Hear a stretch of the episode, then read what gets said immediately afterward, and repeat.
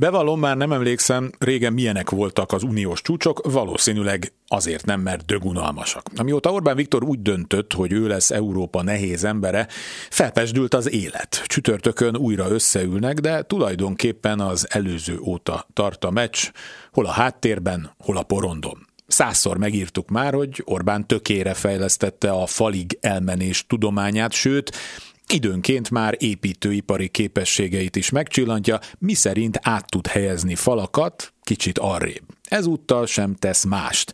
Újra nekifutnak az Ukrajnának szánt támogatás ügyének, amire legutóbb nemet mondott, abban a formában, ahogy azt a többi 26 tagállam szeretné, tehát közösen. A héten a másik oldalról a sajtón keresztül belengedték, amit ilyenkor mostanában szoktak, tehát súlyos pénzmegvonás, amit persze aztán rögtön cáfoltak is, ez a koreográfia része. Mondjuk ez abból a szempontból aggályos, hogy bár lehet, sőt kell is, morálisan és politikailag elítélni Orbán trollkodását, de azért büntetni egy teljes országot, mert valamit a miniszterelnök nem szavaz meg, az talán még jogilag sem támasztható alá. Dönthet így.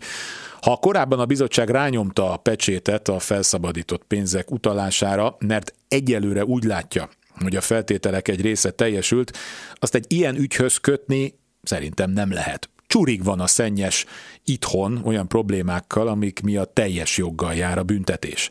Nézzük az ügy politikai hatását.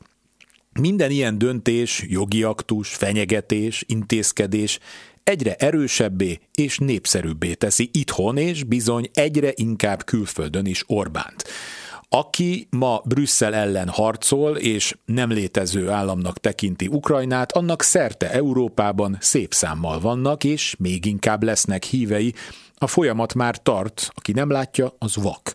Ahogy az óceán másik oldalán Donald Trumpot is egyre népszerűbbé teszi minden egyes ellene indított per, elvesztett bírósági ügy. Üdv az abszurd posztmodern politika világában.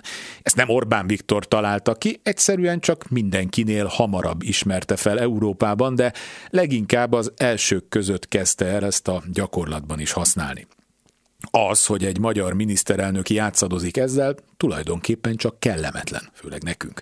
Az igazán nagy baj akkor lesz, amikor Európa legerősebb országa indul el ezen az úton.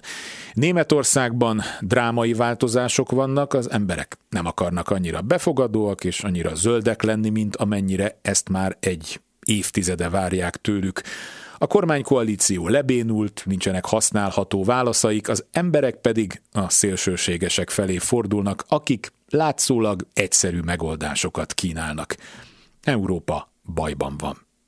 Kárpát Iván vagyok, ez az Esti Gyors, a hírek után kezdünk.